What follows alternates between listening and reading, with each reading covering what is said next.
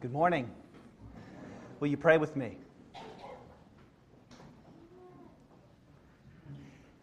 May the words of my mouth and the meditations of our hearts be acceptable to you, O Lord, our rock and our Redeemer. Amen. Acts chapter 18 is a roller coaster ride of ups and downs, isn't it? At times, Paul's ministry is wildly successful, and at other times, it seems like his very life is hanging in the balance. When I read this passage to my wife a few nights ago, her first reaction to it was to say, Paul is unstoppable. And the whole church in the book of Acts is unstoppable. The Lord Jesus had promised that they would be the witnesses of his kingdom all over the world. Yes, they would suffer. Yes, they would at times encounter enormous amounts of difficulty and trial. But in the end, they would succeed. And nothing would prevent them from fulfilling their calling. The church is still unstoppable. And so is everyone who belongs to it. Not because of any superhuman strength or resolve, not because of any superior intelligence or talents. No, the church is unstoppable because the Lord Jesus is with us. He has given us His Spirit. He has made us the witnesses of His death and resurrection. He has given us the great privilege of leading others out of darkness and into the light of his kingdom. And yes, we may suffer. No doubt some of you in this very room are suffering right now in various ways, and it's hard, and we're praying for you. But what I want us to see this morning through the life of Paul is that when Jesus is with us, nothing can prevent us from fulfilling our calling. Please keep your Bibles open to Acts chapter 18, and let's look together at how Jesus was with Paul in the city of Corinth. First, in verses 1 through 8, we notice that Paul is still, after all this time, devoted to the ministry. Luke tells us in the opening verse that Paul has come to Corinth from Athens. And you may recall from Aubrey's sermon two weeks ago how Paul preached Jesus and the resurrection to the Areopagus, and how his message received mixed reviews. Some believed, others mocked, and still others remained undecided. But now Paul is back on his feet, raring to go entering a new city with new challenges. Now, if Athens was the intellectual center of the Roman Empire, then Corinth was a great commercial center. Its location on an isthmus gave it access to two seaports, one on the east and one on the west, and to two overland trade routes going both north and south. So Corinth was, was this great intersection of Greco Roman culture, a, a world famous emporium, really. But Corinth was also a city, some of you know this, of unrivaled sexual immorality. Nearly 2,000 feet above its skyline stood the impressive Acrocorinth, with the temple of Aphrodite, the Greek goddess of love, whom the Corinthians were very happy to worship in all sorts of ways at all hours of the day and night. How would you feel if you were called to Corinth? We don't have to guess about how Paul felt. He was afraid. In fact, he would later write to the Corinthian church and admit that he first came to them in weakness and in fear and much trembling. But God is with Paul. And isn't it interesting to see that the first thing God gives to Paul in a new city is friends? What a gift, right? Here's Paul. He's alone in a new city. God sees his loneliness and gives him these great friends. And by the way, that's what God has done for my family and me. Here we are in a new city. We don't know what we're doing, we don't know where we're going. But God gave us just what we need. He gave us four coupons to Klein's. no, He gave us you. He gave us such wonderful friends in you, incarnation. And we're so grateful to be a part of your family. God provides Paul with Aquila and Priscilla. And this couple would end up becoming very dear friends of Paul. They would join him in his travels. They would end up housing the church at Ephesus, it appears. And they would even help Apollos in his teaching, as we just heard near the end of our reading.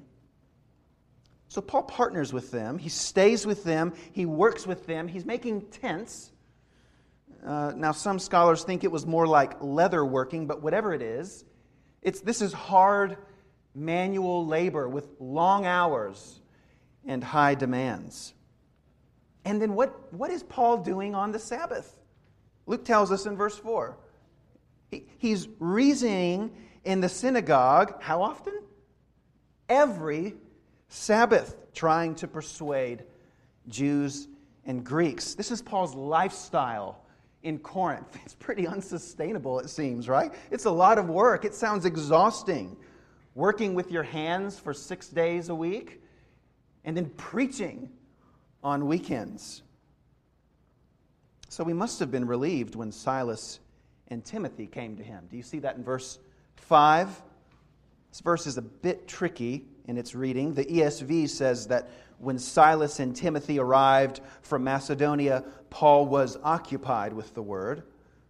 But I believe the better reading would be something like when Silas and Timothy arrived, Paul was able to be occupied with the word. So we have a change in Paul's lifestyle here as a result of Silas and Timothy's arrival. It appears that these two co workers brought not only encouragement to Paul, but also a substantial monetary gift that allowed him to quit his day job and give his full time to the ministry of the word. So, as my old mentor would say, now we're cooking with gas here, right? God has given Paul all he needs. He's got the friends, he's got the funds, he even has some extra help with Silas and Timothy now, so that Paul is able to spend all of his time, verse 5, testifying, and that would be from both Scripture and from personal experience, testifying to the Jews that the Christ was Jesus. Paul shows us what it looks like to work hard in the ministry. Have you ever wanted something so badly that you were willing to take up a second job to get it? I was talking to Sloan this morning right after he scared the daylights out of me on my way walking here, and he told me that he's, uh, he's saving up for a new bike that costs $8,000. And I asked him how much he had saved, and he said he still had 8,000 to go. Um, I thought that kind of served him right for scaring me like he did. But I know some of you who are already working long hours, already working two jobs, and that's a lot like what Paul was doing here before Silas and Timothy arrived. But why did he do it? What did he want? He wanted his fellow Jews to know the Lord Jesus. He wanted it so badly. He would later tell the Corinthians in a letter that he worked harder than all the apostles when he was with them. And you can kind of see that here, can't you? And that he became all things to all people. That is, he did everything in his power so that he might save some. That was Paul's heart. He wanted to see his own people come to know their Messiah, their true King. I wonder do we have that heart for the people in this city? Do we have that heart for the people in our workplaces? It's not a question to make you feel guilty, because if you don't, just ask God to give it to you. Just ask Him to give you that heart. He'll give it. But how do the Jews respond to Paul's gospel? Well, they oppose him, don't they? Right on schedule. We've seen this before with Paul. Everywhere Paul goes, he uses the same method, he preaches the same message, and every time he seems to get the same result opposition. And the opposition seems to be pretty fierce in this case. Luke says that the Jews not only oppose Paul, but revile him. And that word revile is the same Greek word for the word blasphemy. So the Jews are cursing Paul, but sadly, in cursing Paul, they're really cursing God, aren't they? And that's a terrifying thought. Now, Paul will very often continue to minister to people who don't believe his message. No big deal. No big deal. You don't believe. But this is not disbelief, this is disrespect. In fact, today we might even call this something like verbal abuse. So, what does Paul say? Get ready. He says, Your blood be on your own heads. Pretty jarring. Suit yourself. I've said my piece. Now I'm leaving the responsibility with you. And he leaves the synagogue and begins ministering to the Gentiles. But he doesn't go far, does he? He goes right next door. Paul's really living on the edge here. Now, Paul is certainly being uh, intentionally provocative by moving next door. That's true. But he's also showing the Jews that he's not given up on them. He hadn't left town, was just down the street, wasn't he?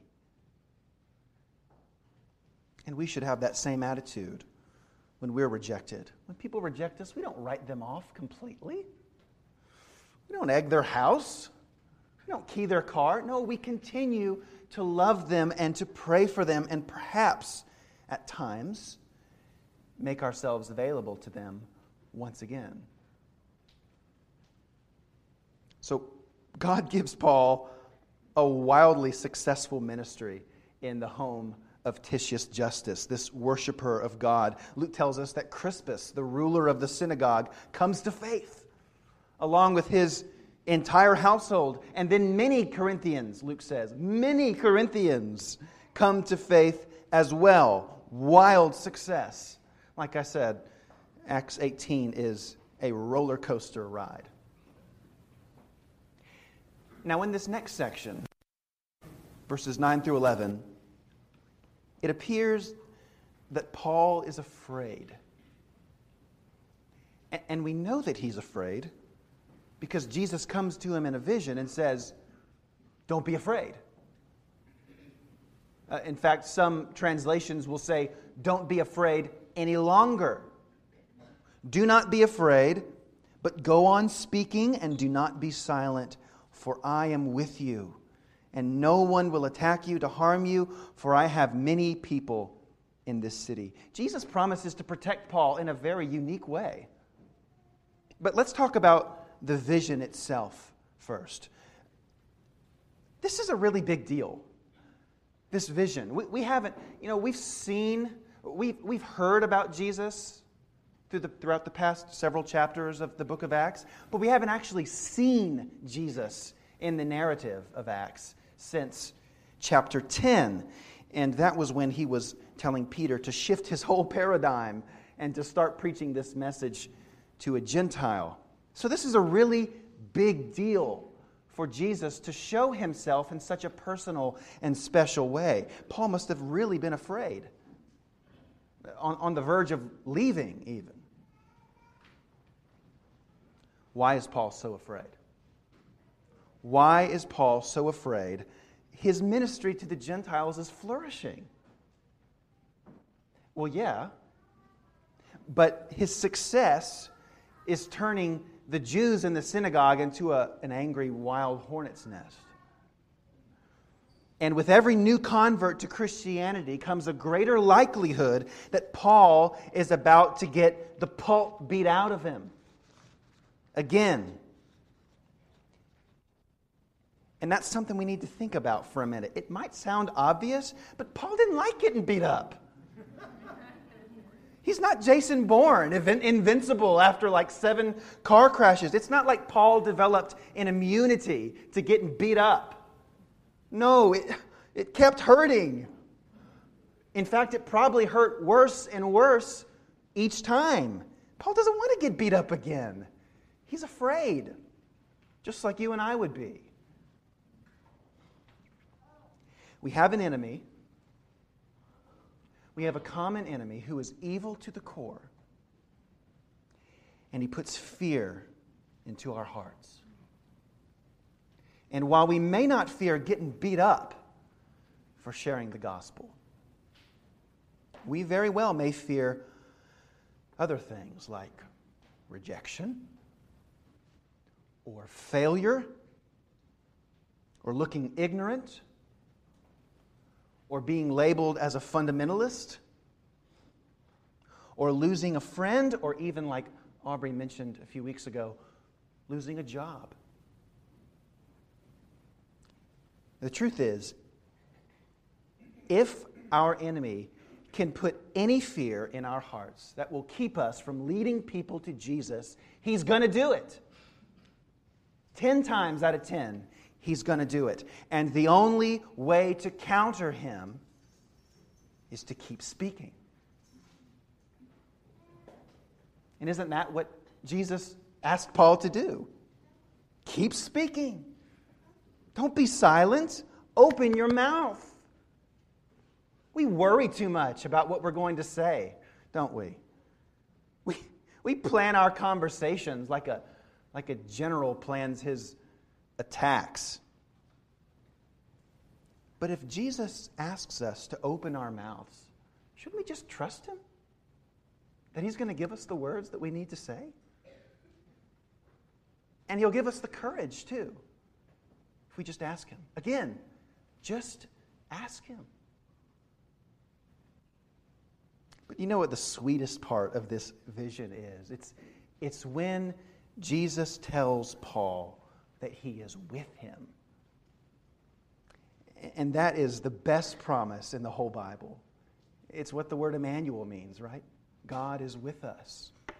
The Lord Jesus is with us wherever we go. You remember our scripture reading from Jeremiah. God calls Jeremiah to speak. He's afraid. He says, I'm too young. And God says, I'm with you. And then our gospel reading from Matthew. Jesus tells his, his apostles to go and make disciples. I'm with you. I'm with you always, forever. But here's an important point of this vision Jesus makes a promise to Paul that nobody is going to hurt him. And that's unique, isn't it?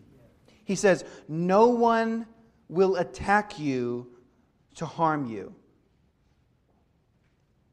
Just stay put, Paul, and I will protect you. Now, he didn't always get that promise, right? Stoned at Lystra. But Luke tells us that Paul stays in Corinth for a year and six months, 18 months, teaching the word. Now, this next section, verses 12 through 17, this is really remarkable because it shows us how Jesus keeps his promise to Paul. It starts out with a bit of a surprise. You know, the last thing we heard about Paul is that he was going to be protected by the Lord Jesus. But then we read in verse 12 that the Jews make a united attack on him. presumably after these 18 months have gone by. Now, Paul isn't harmed, but we're still getting a little bit uncomfortable, aren't we? We're like, but you said. The Jews then begin to press charges against Paul. In verse 13, they tell the proconsul, sort of like the governor, Gallio, that Paul is persuading people to worship God contrary to the law. Now, what is this all about? Well, it requires just, just a little bit of history, so with me. One of my college professors used to say over and over and over again that when the Romans conquered you, they really only wanted two things tribute and peace and quiet. Do this and you will live, right? tribute, peace, and quiet. But the Jews proved to be an anomaly. And the Romans found out the hard way that it was extremely difficult to keep the Jews quiet when you took away their culture and forced them to pray to the emperor. They didn't like that. So the Romans made a deal with the Jews. If the Jews would pay their tribute in full and on time, we want our tribute, then the Romans would not require them to pray to the emperor, just for him. Fair enough? And on top of that, if the Jews behaved themselves, so no riots, no takeovers, no Maccabean revolts or anything like that, then the Romans would allow them to worship their God according to the law of Moses. Deal? Deal. But then Paul. But then Paul, he starts preaching Jesus in the synagogues. And when the synagogues get mad enough and kick him out, he starts preaching to the Gentiles. And, and then the Jews get really mad and riot. So you see the problem here. So, what do the Jews do? They tell Gallio that Paul is not really a Jew, that he's an unwanted intruder. They say that Paul is persuading their fellow Jews to worship Jesus, and that this practice of worship, worshiping Jesus is not true Judaism. Conclusion Paul is persuading people to worship illegally, and he should be punished by Rome as an insurrectionist. But right when Paul is about to make his defense, uh, Gallio cuts him off, doesn't he? There's a higher power at work here. And what does Gallio say to the Jews? Go away! I don't want to hear any more of your petty religious debates. Scram!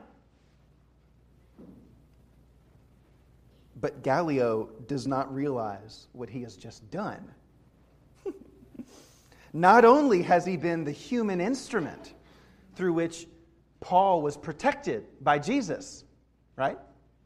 But also, by refusing to condemn Paul, he has declared Christianity to be legal in Achaia.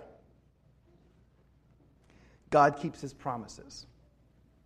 He always keeps his promises. He kept them to Paul, he keeps them to his church, and he will keep them to you. You can trust him.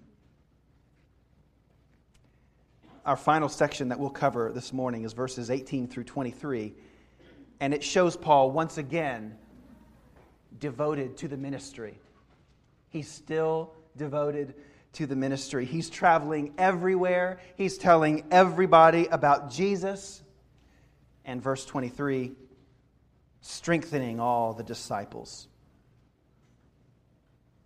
Paul is the unstoppable apostle. He refuses to give up on the calling he received on the Damascus Road. Remember, many of his Jewish friends would have turned against him because of his new faith. Anyone relate to that? Many of those he attempted to share the gospel with refused to hear him but he refused to give up. Who is there in your life? Really simple question. Who is there in your life who needs to hear about Jesus? Is it a parent? Or a sibling? Or a roommate? Or a best friend?